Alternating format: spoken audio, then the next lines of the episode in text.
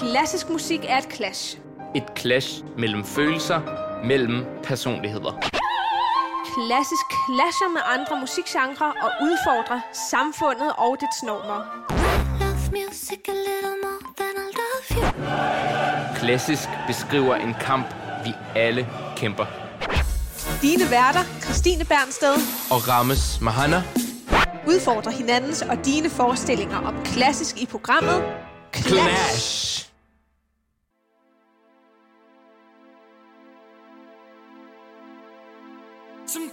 Feel I'm gonna break down and cry. Nowhere to go, nothing to do with my time. I get lonely. So lonely. Living on my own.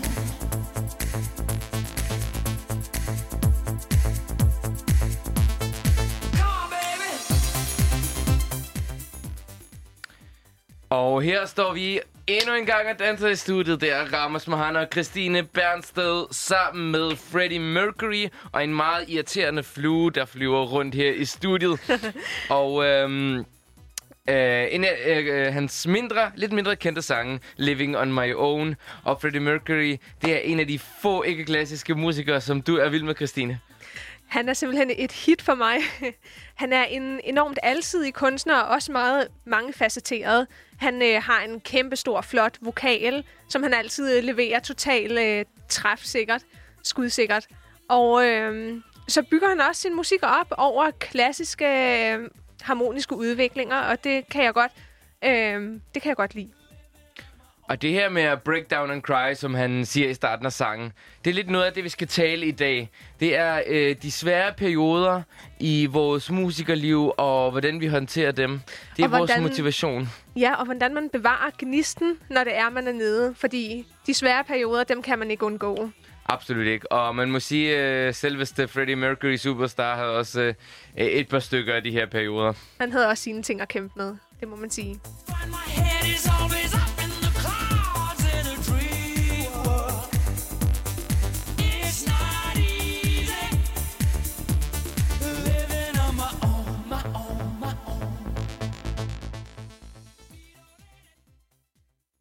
Og vi har en øh, masse gode godtesager i posen.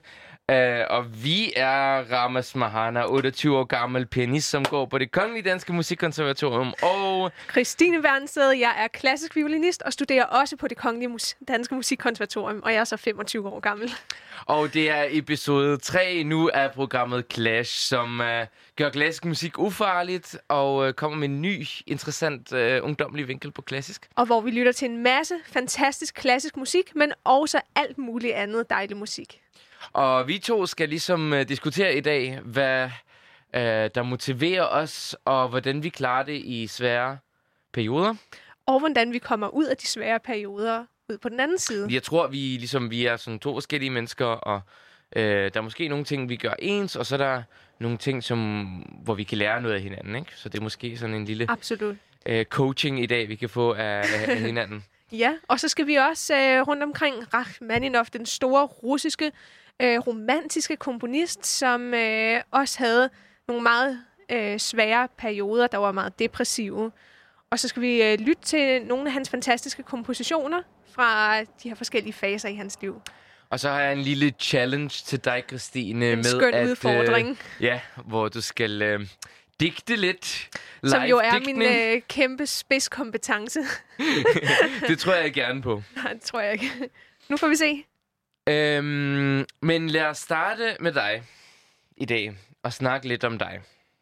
Øhm, og jeg synes, du har, du har valgt et øh, værk af Paganini, som du simpelthen altid elskede at nørde Ja, lad os lige høre Øh, som lidt. barn. Måske.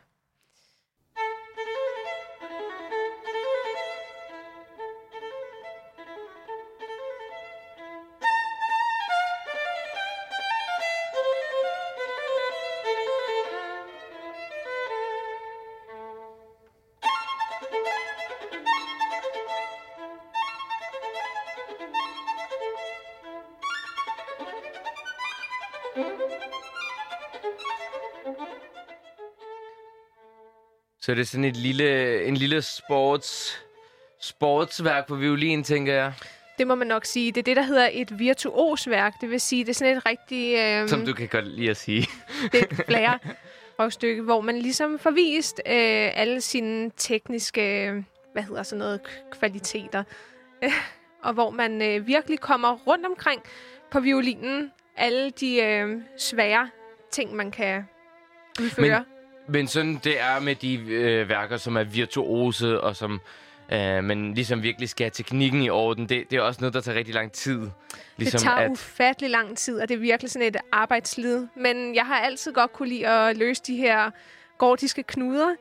Øh, jeg synes, det har været enormt øh, spændende også at udfordre mig selv og prøve at ligesom bryde maleriets rammer for, hvordan øh, man kan ligesom blive allermest fri. Fordi det er, når man er fri for de her tekniske udfordringer, at musikken virkelig kan øh, få sine vinger og flyve frit.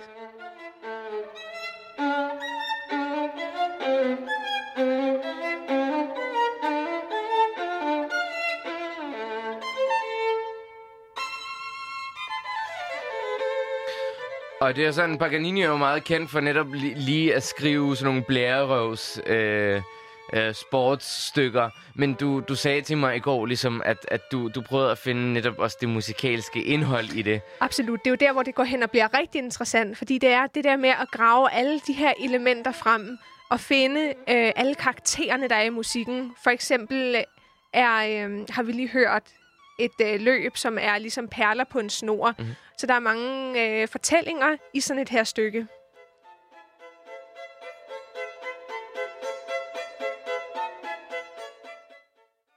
Og jeg tænker, det er netop det der med, med at øh, du har en fortælling, du har noget, du gerne vil ud med til publikum, som er noget, som er øh, allermest motiverende for dig. Det er det nemlig. Det er altid fortolkningen, som øh, er det mest fascinerende og fængslende, og det er derfor, at man også kan blive ved, fordi man kan hele tiden finde flere og flere karakterer og elementer frem i et stykke, og det er derfor, at klassisk musik er så fantastisk, fordi der er et kæmpe potentiale i hvert eneste værk. Og det har altid været min store indre drivkraft at finde de her øh, fantastiske historier frem, budskaber og følelser, som man formidler ud til publikum. Og det er ikke altid, det bliver værdsat, kan man sige. Nej. Vel?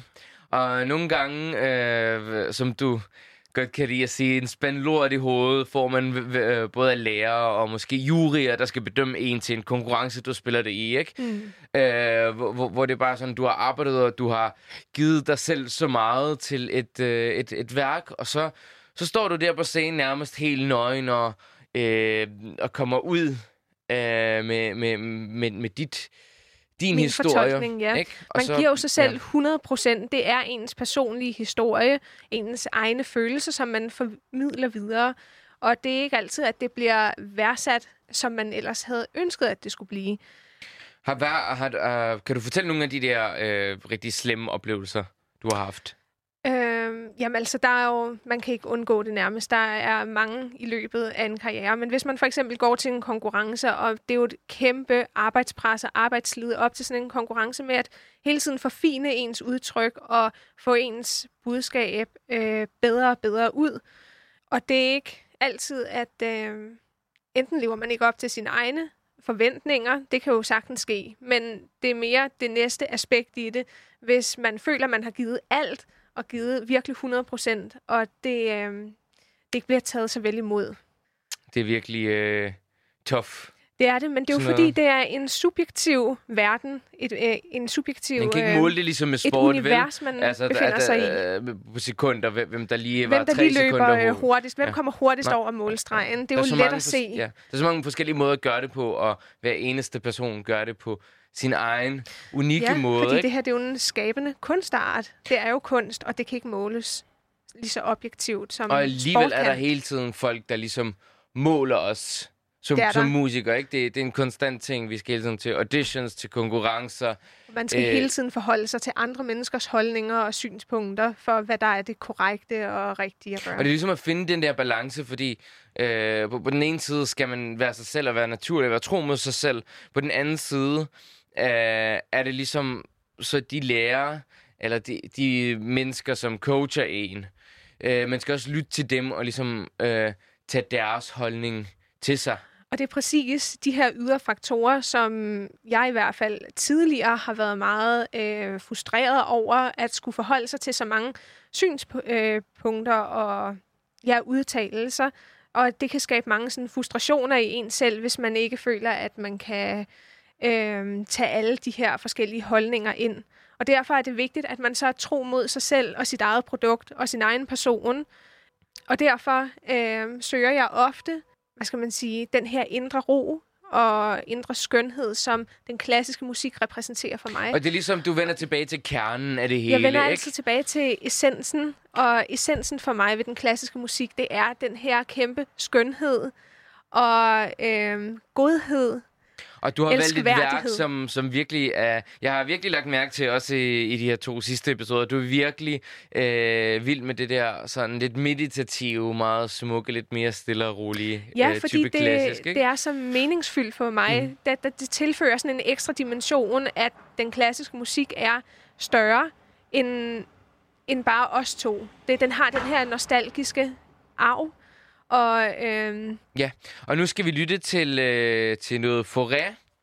Øh, Cantique de Jean fra hans øh, Requiem. det er nemlig Øhm. Cantique de Jean Racine. Åh, oh, du har lært at udtale det. Det du har har jeg brugt hele, hele aften i går på at lære at mine udtale det her. kæmpe fransk kundskaber.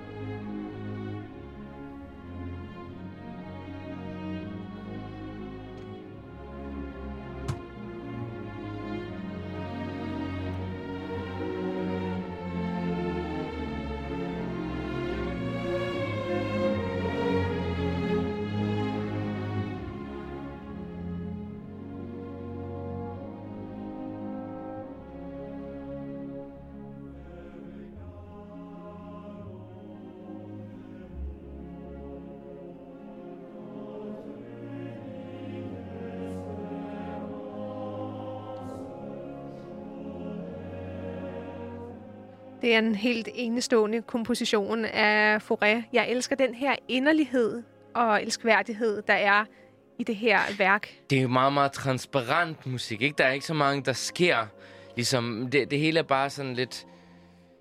Sådan, som et, en, en klar blå himmel. En skyfri blå himmel. Synes du Ja. ikke det? Og det er nemlig det her afdæmpede udtryk, der er så smukt. Det er den her rolige, melodiske udvikling. Og det, som det her korværk er bygget op over, det er en salme af en øh, fransk, hvad skal man sige, poet, øh, Jean Racine, som øh, har forfattet den her salme over tro og håb. Troen på det evige liv, troen på godheden og noget, der er større end en selv. Og det synes jeg er meget vigtigt at finde tilbage til, når det er, man møder Præcis. de her og re- udfordringer. Requiem, Requiem, det er jo ligesom... Øh, det er en dødsmisse. Det er jo Ja. en, en, en messe til ære for de døde. Øhm, og den her sats, den, den ærer de, de døde med, med simpelthen med ligetilhed og, øh, og, og, og bare med, med sådan en øh, sjælen får ligesom lov til bare at, at flyve op mod, mod det hinsides. Lige præcis. Øh, Og det er nemlig det her håb og troen, der giver mig styrken og modet også til at øh, kunne genfinde mig selv og genfinde troen og håbet på, at det skal nok lykkes det hele at komme ud på den anden side. du dør, og du bliver genfødt. Jeg bliver simpelthen nærmest. genfødt.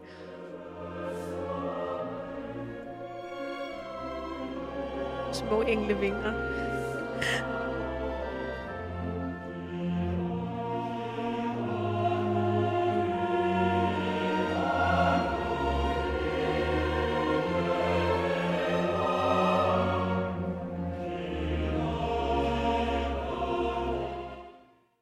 En meget, meget smuk, raffineret enkelhed og afbalanceret øh, Så hver gang du er melodi. fru- frustreret af en eller anden lærer, som siger noget lort, eller øh, øh, en, en konkurrence, som ikke lige er vundet, eller legat, du ikke lige har fået, så øh, går det hjem og fyre op under den her forræ. så fyrer jeg op under Fauré. Det er i hvert fald et af de stykker, som jeg synes repræsenterer den her godhed og elskværdighed, som man nogle gange virkelig trænger til at øh, høre som terapi. Men man, man føler, synes jeg, når, når man lytter til, til den her slags musik, man føler en forståelse af, at, at, at der, ligesom, der er noget større. Ja, lige præcis. Og du er accepteret af det her større. Du er ligesom... Det er sådan en religiøs følelse, at du er omfavnet af den her godhed, som ligger mm. i musikken. Ja, og netop det der med, at der er noget, der er større end en selv, det er også en stor trøst for en som øh, kunstner. Øh, det her programmet Clash, som øh, snakker om klassisk musik, og vi øh, diskuterer lige nu sammen med Christine på Radio Loud, øh, hvad der motiverer os til at øh, blive ved med at være udøvende klassiske musikere, på trods af alle de her svære øh, perioder, vi nogle gange oplever. Lige netop. Men hvad er det, der så motiverer dig, Rammes, når det er, at du også har de her svære perioder, som vi alle har? Ja, altså øh, som barn, som jeg nævnte i episoden, at jeg var ikke øh, lige så nørdet som dig lige med fra starten. Du var bare sådan, okay, violin, så og så, så, så, så, så tændte du bare for motoren og drønede afsted. Øh, sådan var jeg ikke. Jeg var sådan, øh, jeg kunne meget bedre lige lave andre ting, mm. end at spille klaver. Og så, øh, jeg elsker at spille computerspil. Ja, jeg ser jo her i vores manuskript, der står WoW. Hvad er WoW? World of Warcraft, det er et super episk spil. Øh, legendarisk spil, simpelthen tilbage fra, 2000, fra start 2000'erne, eller sådan noget, som jeg har øh, spillet. Noget, du også er vendt tilbage til her i coronaperioden? Ja, faktisk en, en, en lille smule. Uh, jeg, jeg er rigtig en gamer mere, men, men her i coronatiden har man lidt ekstra tid, så man kan... Uh, man kan jeg fik lov til at game en lille smule. Uh, og det var simpelthen... Min, min mor synes jeg skulle spille klaver. Det var ligesom hende, der var motoren og drivkraften i starten. Og uh, for at jeg kunne få lov til at, at spille det computer, så skulle jeg altså øve mig øh, øh, det er x antal øh, timer. Det var den som, metode. Som jeg, nu, som jeg nu skulle. Og man må sige, altså, så, så vidste jeg, for at jeg kunne komme hen og spille øh, WoW eller andre spil, så skulle jeg, så skulle jeg altså lige men det havde jo en... spille mine skalaer, etc. Men det havde jo en gavnlig effekt, må ja, det må man sige. Men lad os lytte til noget øh, wow-musik. Øh, ret episk Måske soundtrack. Måske har det også de en wow-effekt. uh, pun, pun.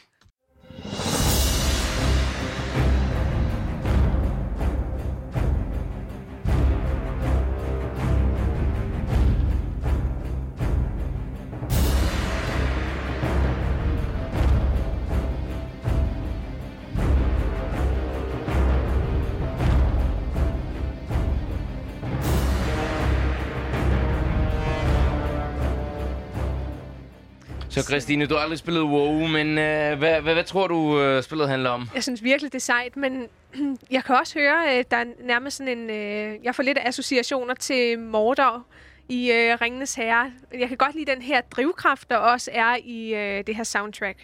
Øhm. Og det er lidt, øh, det er jo en fantasy-verden, ikke? Jo. Og jeg, jeg tror selv, at soundtracket er inspireret af Howard Shaw's øh, soundtrack til Ringenes Herre. Jeg synes, der er mange melo- melodier der. Ja, præcis. Præcis. Uh, men, men også sådan fedt, øh, fed måde. Jeg tror faktisk ikke, det er et live-orkester, der spiller her. Et rigtigt orkester. Jeg tror, det er noget, de har lavet på en synthesizer. Men, men det lyder fald... næsten som et, et, et rigtigt orkester, ikke? De har, det er virkelig lavet ordentligt, så det, ja. det lyder ret stort og episk, ikke? Det er en verden fuld med øh, drama og, og store slag, der udkæmpes. Um, og legender og mystik, ikke? Og mhm. magi. Og gav det dig den her eventyrlyst og fordybelse? Jamen absolut, det er jo en kæmpe stor del af spillet. Så du blev virkelig en... opslugt i den her verden? Virkelig.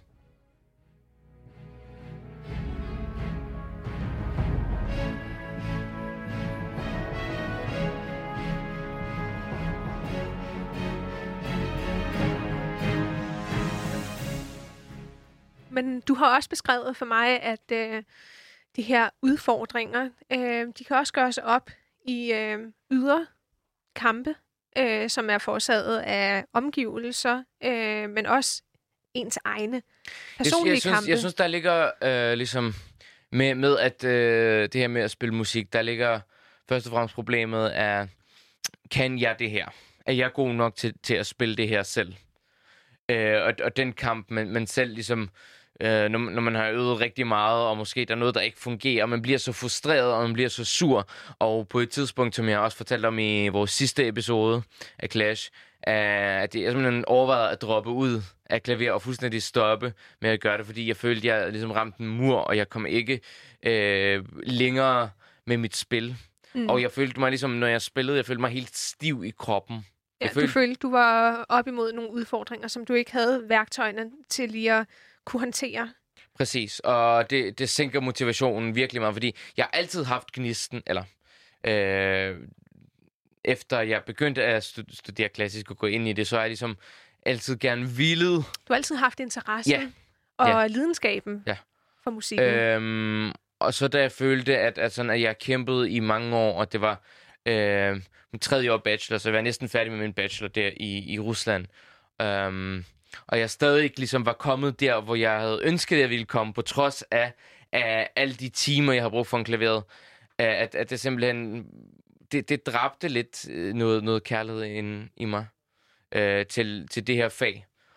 Og, øh, og så, så løste jeg så problemet løbende med en øh, ligesom, ufrakommende faktor, en, en, en lærer, som, som gav mig nogle gode Dygtig tips. lærer, der forstod dig og kunne hjælpe dig på rette vej. Præcis, og så er ligesom, så, så lidt, øh, så, så, det var lidt, lidt sjovt, fordi jeg var helt nede i kuldkælderen, og så fandt jeg lige pludselig ud af, at, at jeg kan sgu godt spille klaver, og det klinger faktisk super fedt, og så, så den der gnist, den der lille ild, som var næsten ved at være slukket, den blussede lige pludselig op til at Som være... en phoenix. som en phoenix. Jeg rejste mig fra uh, Rise from the Ashes. Uh, Præcis. Men du har taget et øh, værk med, som har betydet meget for din, øh, hvad skal man sige, fremgang.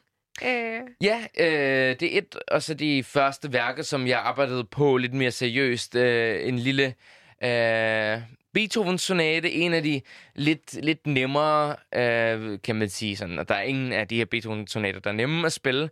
Men øh, det her det er en af de første værker, jeg arbejdede seriøst med. Og jeg havde simpelthen den her gamle øh, nodebog, sådan fra starten af 1900-tallet eller sådan noget. Øh, en, en gammel gul bog, som jeg fik for 20 kroner i et øh, loppemarked. Øh, som repræsenterede en stor nostalgi og hele den her fantastiske verden inden for klassisk musik, som så har udfoldet sig. jeg følte ligesom, jeg var i berøring af et eller andet legendarisk og ja, noget så det er sådan... også den her ja. følelse at der er noget, der er større end en, øh, som man lige får lov til at gribe ud efter.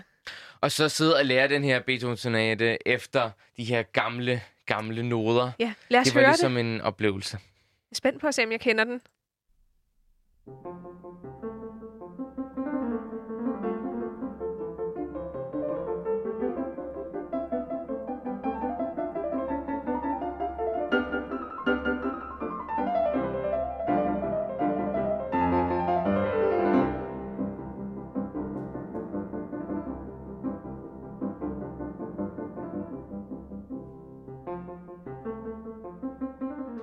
Det er et meget energisk øh, og motiverende værk. Meget, meget, Meget øh, sprudlende, ikke? ja, og optimistisk. optimistisk og sjov, og lidt sådan, øh, der er noget sådan bisk, bisk, bisk humor over det, synes jeg også. Det er en tidlig Beethoven, en ung Beethoven, inden han, han går hen og, og bliver den her øh, skøre, meget dramatiske øh, komponist med øh, hånden knyttet mod himlen og øh, som udfordrer Gud nærmest. Ikke? Så, så er han den her stadig unge type, som, som godt kan lide øh, sjov og ballade, og som, som egentlig har rigtig meget optimisme i sin musik. Og bruger du så et, en komposition som det her, som repræsenterer det her meget optimistiske, sprudlende, øh, som din motivation for at komme ud af svære nedtursprægede perioder? Jeg ved ikke, om, om jeg har sådan ligesom, du nævner helt præcis Forêt, at jeg har et eller andet et værk, som øh, øh, jeg, jeg, jeg bare øh, fyrer, fyrer op under, når, når jeg har det dårligt. Øh, Men helt generelt kan jeg sige, at, at bare det at, at arbejde og have et projekt, øh, jeg arbejder med, øh, at, at ligesom at føle, at jeg bevæger mig Mm, det og er altid arbejder på motiv- noget nyt, det, det, er det, der motiv- Ja. det er det, der motiverer. det er motiverende med et mål, som man arbejder frem mod. Virkelig.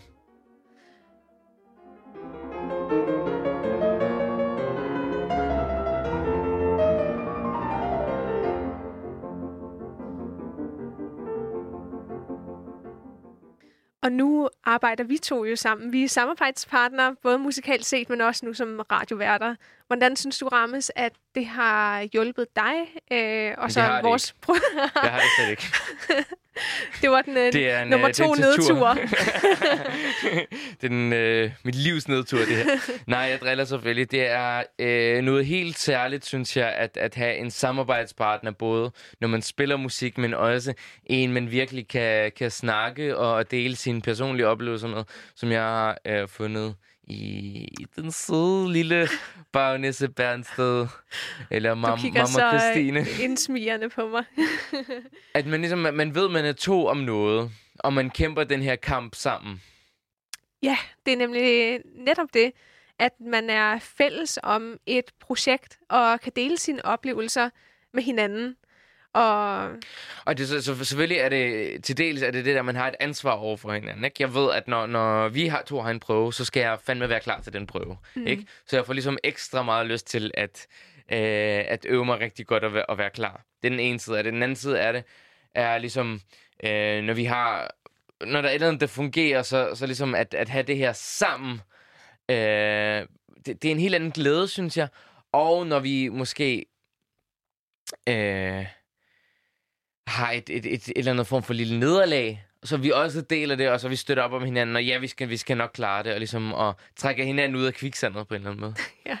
den synkende skude. Hvordan Hvordan har- synes du, at jeg har måske hjulpet dig eller gavnet det her projekt, øh, når, når vi har de her nedture? Men Bare ved at være der, helt seriøst, bare, bare ved at kunne, at, at jeg kan snakke med dig om det her, og jeg ved, du forstår mig, fordi vi står sammen i det her.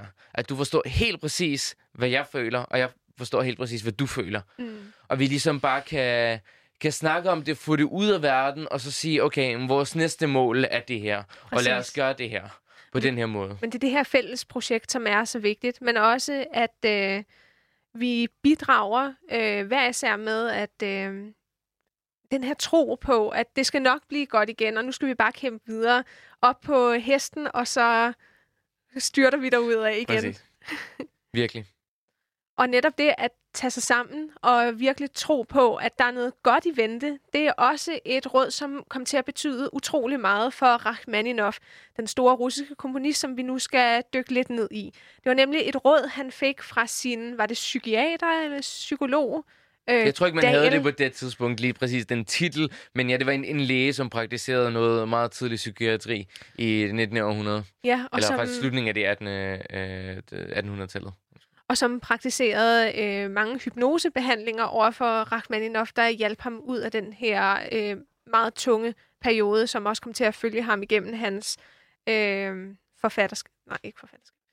Komponistskab. Komponistskab, ja. Ja, her på øh, øh, programmet Clash snakker vi nemlig om øh, klassisk musik i alle mulige, for, øh, alle mulige forskellige facetter. Og øh, i dag er det motivationen, øh, der er vores tema. Og øh, vi er nået så langt til at kunne fortælle en, en lille historie af en øh, stor, øh, verdenskendt russisk musiker, Sergej Rachmaninov, som jeg i øvrigt har været kæmpe, kæmpe fanatiker af tilbage i mine teenageår. Det tror jeg, de fleste klassiske pianister er. Han er jo nemlig den store komponist for de her klavervirtuose værker. Han var selv en enormt blændende øh, pianist, som havde Fantastisk fantastiske fantastisk. egenskaber, ikke? Og øh, vi har den her unge, fremadstormende øh, komponist øh, og pianist, som øh, afsluttede sin, øh, sin eksamen fra konservatoriet i Moskva med, øh, hvis det, øh, han, ligesom det højeste karakter, man kan få, er 5 øh, i den russiske skala. Og han fik 5 og 4 plusser. Og dem, der så som censor, det var selveste Pyotr Tchaikovsky, den kæmpe store russiske legende, som fuldstændig elskede Rachmaninoff og hans musik. Og øh, han, han, han har allerede, ligesom han, han skaber sig øh, ret hurtigt et, et navn, både som øh, pianist, dirigent og komponist i det russiske øh, samfund, øh, i, i de russiske kulturkredse, der omkring århundredeskiftet. Og øh, Han, så... han var en meget visionær komponist med utrolig mange øh, romantiske øh, idéer, som øh, var hvad skal man sige, øh, nytænkende også for sin tid. Ja, altså på, på den ene side er meget nyt i hans musik, på den anden side ligesom det har rod i de russiske traditioner med de smukke melodier, og der er meget drama i det her musik, og han er på en eller anden måde en meget naturlig fortsættelse af Tchaikovsky med det store udtryk, de store mm. følelser, etc., etc. Men den her unge mand på øh, 23-24 år får tilbudt at øh, premiere en symfoni øh, i St. Petersborg øh, af hans kollega Ilya Glazunov. Ilya Glazunov. Og det skulle desværre vise sig at blive en kæmpe øh, fiasko. En Kæmpe. knusende øh, ja, nedtur. En, og en symfoni er ligesom det det højeste, øh, man kan komme med med øh, orkestermusik, med øh, i klassisk musik. Øh, Symfoni er ligesom øh, det er det store værk for et helt orkester, hvor der er rigtig mange med, og ligesom hvis man har komponeret en, en symfoni, så er, det, øh, så er det noget af det højeste, man kan gøre som komponist. Det næste så er måske opera, så, så, så, man, så man virkelig... Øh, øh, Præcis. Stor, Skal vi ikke lige lytte lidt til begyndelsen af symfonien?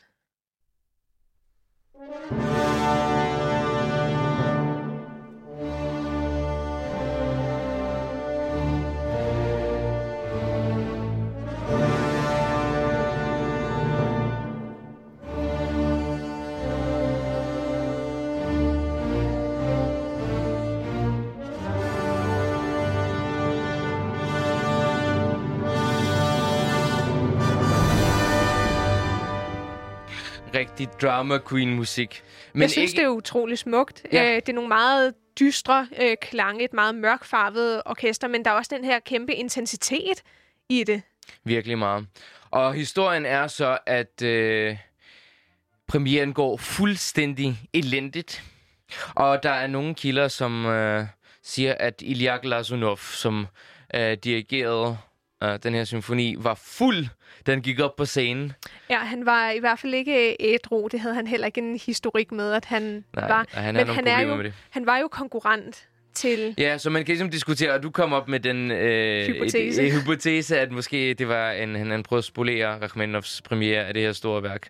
Ja, fordi øh, Rachmaninov havde jo allerede et ry som den her visionære, meget, meget dygtige og begavede unge komponist. Han var en fremadstormende ung komponist, som øh, der ligesom mange havde i, øh, i kikkerten, for at han, han kunne blive nærmest den nye Tchaikovsky, ikke? Men det blev så stort et nederlag for Rachmaninov, at han faktisk trak partituret tilbage, og det var først efter 2. verdenskrig, at man fandt orkesterstemmerne til symfonien og kunne genskabe den. Ja. Og, øh, og oveni, at, at selve symfonien ikke blev mødt øh, godt af publikum på det tidspunkt, så skrev øh, den her meget, meget shady type, Cesar Cui, som er sådan en... Øh, Øh, jeg synes, han er nærmest en skurk i det, i det russiske øh, musikliv. Fordi han, han, han kritiserede sådan alle de store komponister, og kunne ikke finde ud af at komponere noget selv. Øh, Cesar Cui, han kritiserede både Tchaikovsky og Mussorgsky, og han var sådan en musikalsk kritiker. Og han skrev, hvis man havde et konservatorium i helvede, så ville de elske herr Rachmaninovs musik der. Det er jo fuldstændig en forrygt og frygtelig udtalelse. Altså,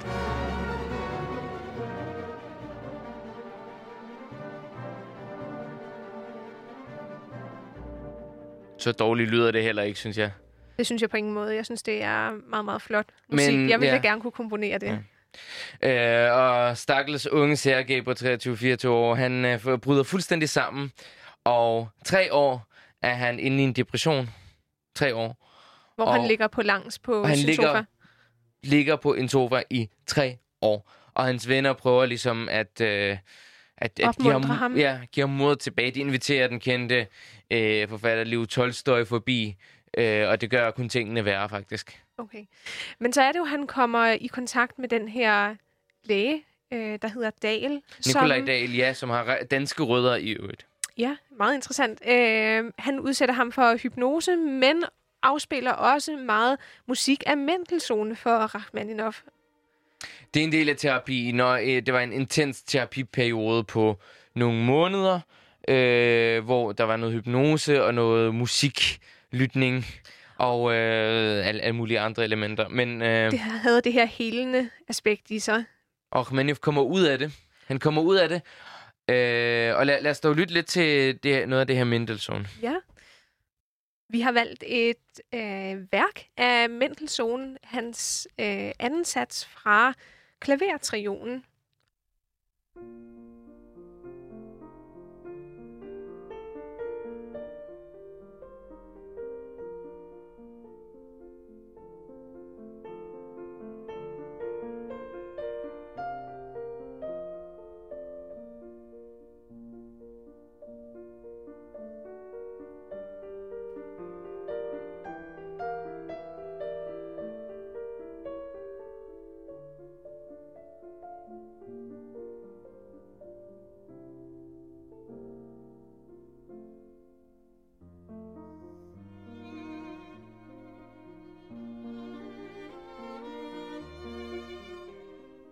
Jeg tænker, det her er noget rigtig Christine Bernsted musik. Det er sådan noget meditativt, dejligt, øh, stille og rolig musik. Man får som, da en indre ro af det. Det der utrolig smuk, øh, godhjertet musik. Virkelig. Fuld Øh, af inderlighed. Vi og har også spillet den med en cellist sammen, faktisk. Det har vi øh, nemlig. Til, øh, til din kampmusik, Det gjorde vi nemlig. Og øh, ja, jeg, jeg, jeg kan godt forstå, at man ligesom får ro i sjælen af det her, ikke? Det er sådan meget, meget, meget enkel, øh, transparent. øh, Det er bare en, en melodi, som ligesom bare, bare, den er der, ligesom bare. Ja, og den giver også en, øh, en tro på, at alt nok skal blive fint igen. Så jeg kan godt- forstå, at øh, det har haft det her helende øh, element i sig, og at Dahl har foreslået øh, musik af Mendelssohn for Rachmaninoff. Jeg føler også, der ligesom, der er en sympati i musikken for den menneskelige følelse på en eller anden måde.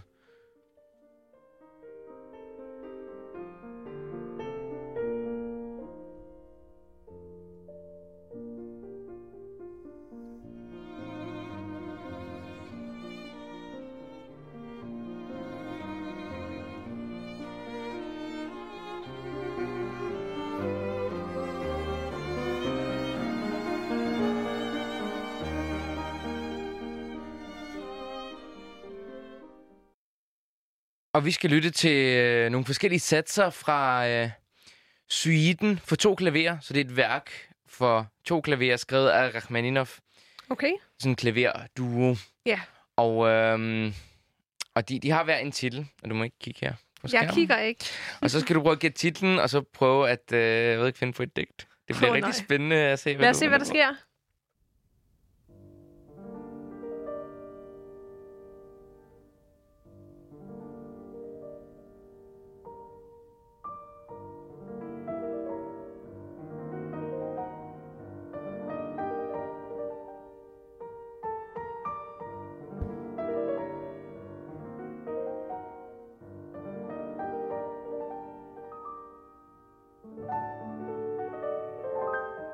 Nå, kom med de øh, gyldne, Gyldne korn her. strofer, Ja. Jeg fornemmer måske lidt øh, et, øh, hvad hedder sådan noget, et blankt hav under øh, Kan nattehimlen, du prøve- stjernehimlen. Kan du prøve at digte? Åh oh, nej.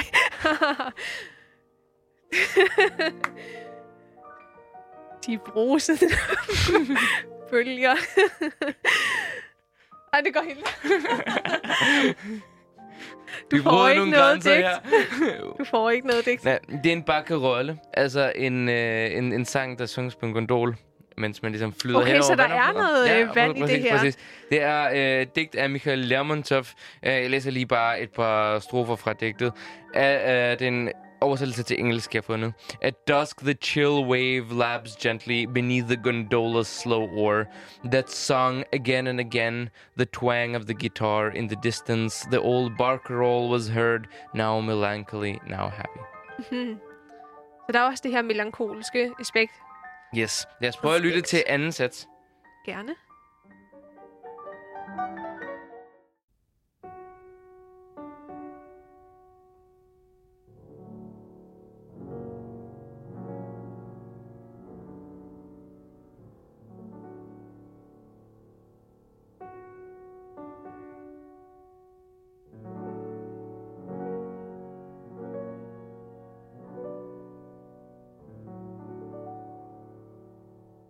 Luk øjnene og, og bare prøv. Hvad siger dit hjerte der? Så smukt formuleret. Sentimentale menneske. Der er noget dugfriskt i det, men alligevel også en sovmodighed.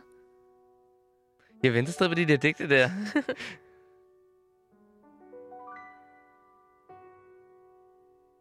Noget med... Øhm, og intet hjerte deler helt min glæde. Øhm, ja, så får du ikke fortsættelsen. det var meget kort digt, det her. Det var en strofe. Øh, det, er, Punchline. det hedder Natten, Kærligheden af Lord Byron. Uh, it is the hour when from the bows the nightingale's high note is heard. It is the hour when lovers' vows seem sweet in every whispered word, etc. etc. Kærlighed, nat, sådan totalt erotisk. Okay, nej. Okay. Tredje sats. smukt, ja.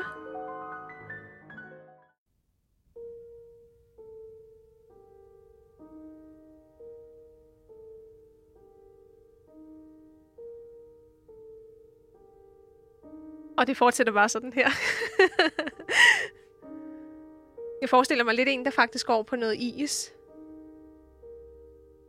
Som øh, søger, hvor er vi på vej hen.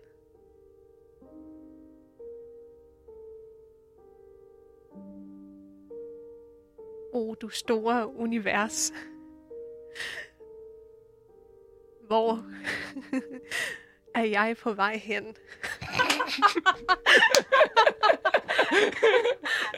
er det ikke det, er, episk? det er Pushkin. Det er fandme Pushkin, det her.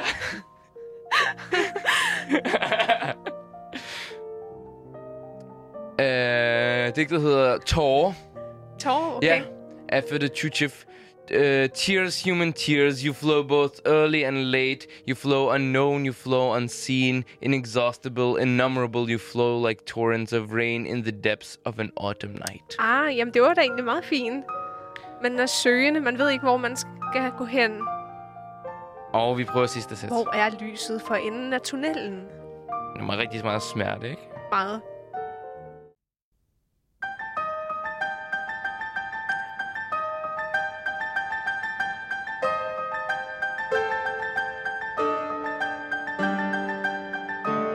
Det er sådan lidt en, en dans. Egentlig lidt sådan makaber, et dyster dans. Djævlene, de hopper. Gryden er allerede i gang. Heksekedel. Heksekedel. Øh, digtet hedder Påske af Alexei Khamakov. Påske. Påske. Hvorfor lige påske? Det er påskeklokkerne, men øh, nu kan Nå. vi lige læse digtet. Across the earth a mighty bell is ringing until all the booming air rocks like the sea. As silver thunderings sing for the tidings, exulting in that holy victory. Så ja, det er, det er sådan glorifying lyd, men det er også, der er sådan en masse smerte i det. Her kommer klokkerne.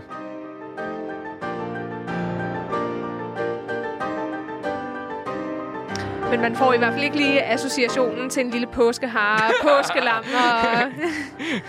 Skal vi ud og finde æg på en påskejagt? Det er vel ikke chokoladeæg, man tænker Nej, på det med det. det der musik. Der er sådan Nej. lidt øh, makaber, sådan djævledans for mit Ja. vedkommende i det. Ja, ja, ja. Noget, der stikker lidt. Russisk, russisk påske er også noget andet end... Det kan jeg En- godt forestille mig.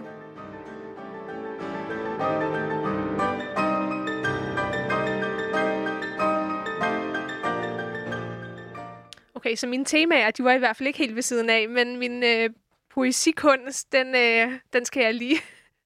Finpusse en Finpudse. lille smule eller rigtig meget. Jeg er ikke poet på nogen måde. I hvert fald ikke digtmæssigt, På violinen er du en rigtig poet. simpelthen. Og vi skal lytte til nu til øh, et, øh, et af Rachmaninovs rigtig store, kendte, populære Det, der blev værker. hans kæmpe store gennembrud, hvor han gen øh, vandt sin selvtillid og troen på, at øh, nu kan jeg skabe noget, der nok skal få gang i publikum og kritikerne. Og det her, det er simpelthen det første værk, han komponerer, efter at have været tre år i På langs, ja, i dyb depression. dyb depression. Og han øhm, tilegner det her værk til Nikolaj Dag, hans psykolog. Og Rachmaninoff, han spiller jo også selv sine, øh, han fremfører selv sine egne klaverkoncerter, og når han nu har den her blændende teknik, så er det jo også det bedste øh, udgangspunkt. Og vi skal høre lidt fra øh, først første sats, så anden sats og tredje sats. Det er en tresatset koncert, og man kan virkelig øh, mærke den modgang, han har været igennem, og så ligesom så går de mod lyset til sidst i værket. Lad os høre lidt af første satsen. thank you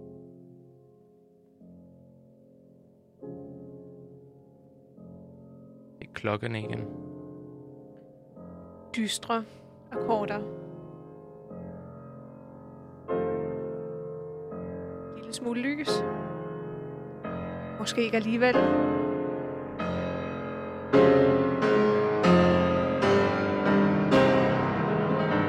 Intensitet.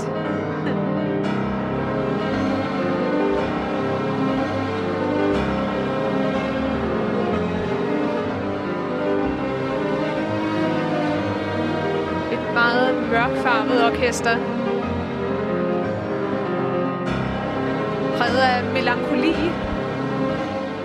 Ja, det, det, det er ligesom, han, han vader gennem en, en sump. Altså, der, der er sådan hele tiden den her modstand, ikke? enormt meget modstand, og man kan virkelig fornemme hans øh, baggrund i de her depressioner. Meget følsom menneske. Sådan en, en kæmpe mand, ikke? Næsten, næsten to meter høj med sådan en her rigtig dyb stemme. Øh, meget godhjertet. Godhjertet menneske, og øh, øh, i øvrigt også øh, en, af grund, en af de andre grunde til hans depression var, at han ikke fik sin elskede. Hun afslog ham og ville brænde hans breve. Men den første sats, der er præget meget af vemodet og melankoli.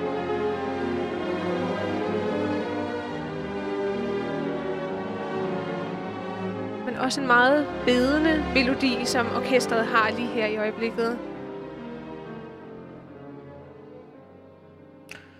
Og vi går videre til den øh, meget, meget kendte anden sats, som også er med i en, en gammel sort-hvid film, som hedder Brief Encounter, som virkelig indkapsulerer også ligesom den her øh, kærlighedsmelankoli, som Rachmaninoff så blandt andet også led af. Han fik aldrig øh, den her kvinde, han elskede og giftede sig i stedet med sin kusine.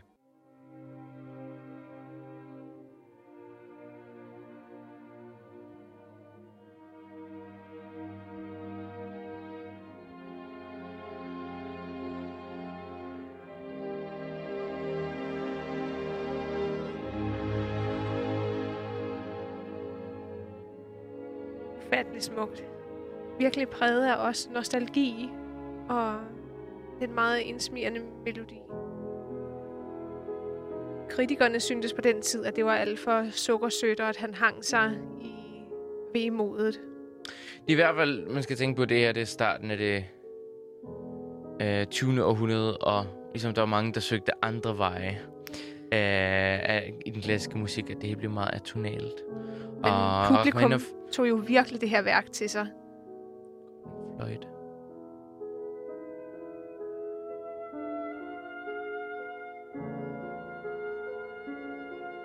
Næsten som en fredstue. Et lille spirende håb i horisonten.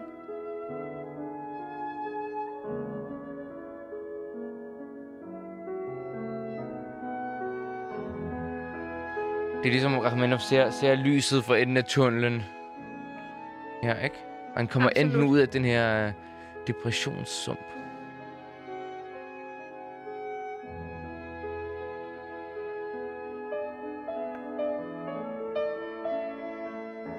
Det er så smukt. Det er ufatteligt smukt. Lad os høre lidt af tredjesatsen, fordi der sker jo virkelig en udvikling i det her. Og tredje Værk. som Rachmaninoff selv sagde, det var sådan en, en hymne til glæden og til, øh, til ligesom at det hele nok skal være fedt, og det hele skal nok få en god slutning. Så det var en meget positiv sats, han skrev, synes Det var han selv. måske også udtryk for hans egen personlige udvikling. Og glæde over endelig at, at kunne komponere igen, fordi han komponerede ikke i de her tre år, og lige pludselig genfandt han ligesom sig selv. Og endelig så han lyset igen. Så allerede meget energisk. Hvad sker der nu? Hvad sker der nu?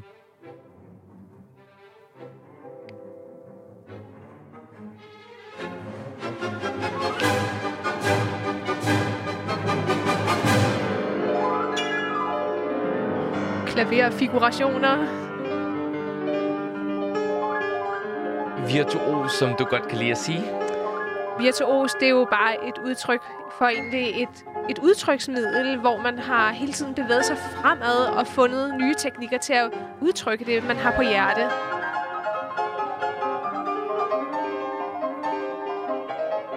Virtuos skaber jo, virtuositet skaber jo også øh, klangbilleder, som Og ellers det ikke her, det er ligesom mulige. sådan et, et springvand, ikke? Det er sådan et sprudlende springvand, der... Øh, Ja, det er meget øh, sprudlende og strålende.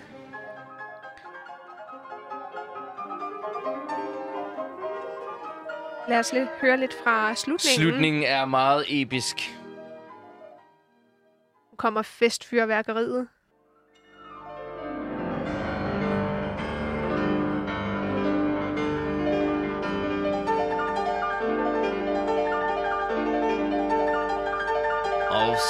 så...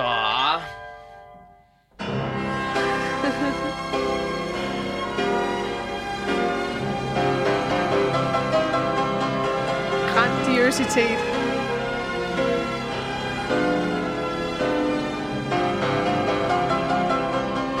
En mand, der endelig er blevet befriet fra sådan et, et fængsel nærmest, ikke? Og for første gang kan komme ud i den frie luft og trække vejret.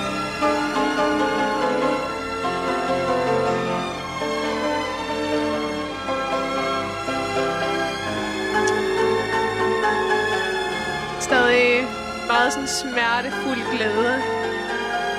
Han er endelig kommet fri af spændetrøjen.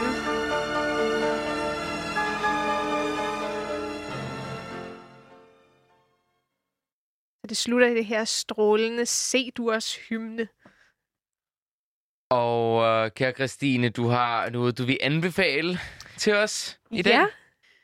Ugens anbefaling er øh, et fantastisk tobinds bogværk af den russiske musikshistorie af Erik Stahl. Den fås på biblioteket, og man kommer vidt omkring øh, de fantastiske store komponister, som Rusland har frem... Øh, frem ja. Øh, men, Mussorgsky. øh, men det er sådan et et encyklopædiværk. Det er ikke sådan et, et lige øh, noget, man læser over weekenden. Altså, det er i hvert fald et opslagsværk, og man får alle de fantastiske personlige historier at høre om hver enkelt komponist, og bliver guidet igennem komponisternes liv og faser. Fordi jeg kunne virkelig fornemme, sådan, du havde styr på dit Rachmaninov, Det har da vi jeg. ligesom jeg øh, fik lige læst i går. lidt op på det. Og der var den her øh, bog, du brugte. Mange interessante aspekter. Den er meget lærerig, og man kommer vidt omkring. Vi skal runde vores lille klassiske musikprogram af lige så stille. Og til tonerne af Freddie Mercury's Don't Stop Me Now bliver vi desværre allerede nødt til at runde af for denne gang. Det har været en fornøjelse at have jer med på vores motivationsrejse i denne episode 3, hvor vi har fortalt lidt om vores egen motivation og hvordan man holder gang i gnisten og gejsten, også i svære perioder. Jeg tror, øh, svære perioder det er noget, vi har alle sammen. Øh, som, altså Freddie Mercury er et fantastisk eksempel. Et kæmpe musikalsk legende og superstjerne. Og øh, han har også været igennem øh, rigtig mange hårde tider. Det må man nok sige.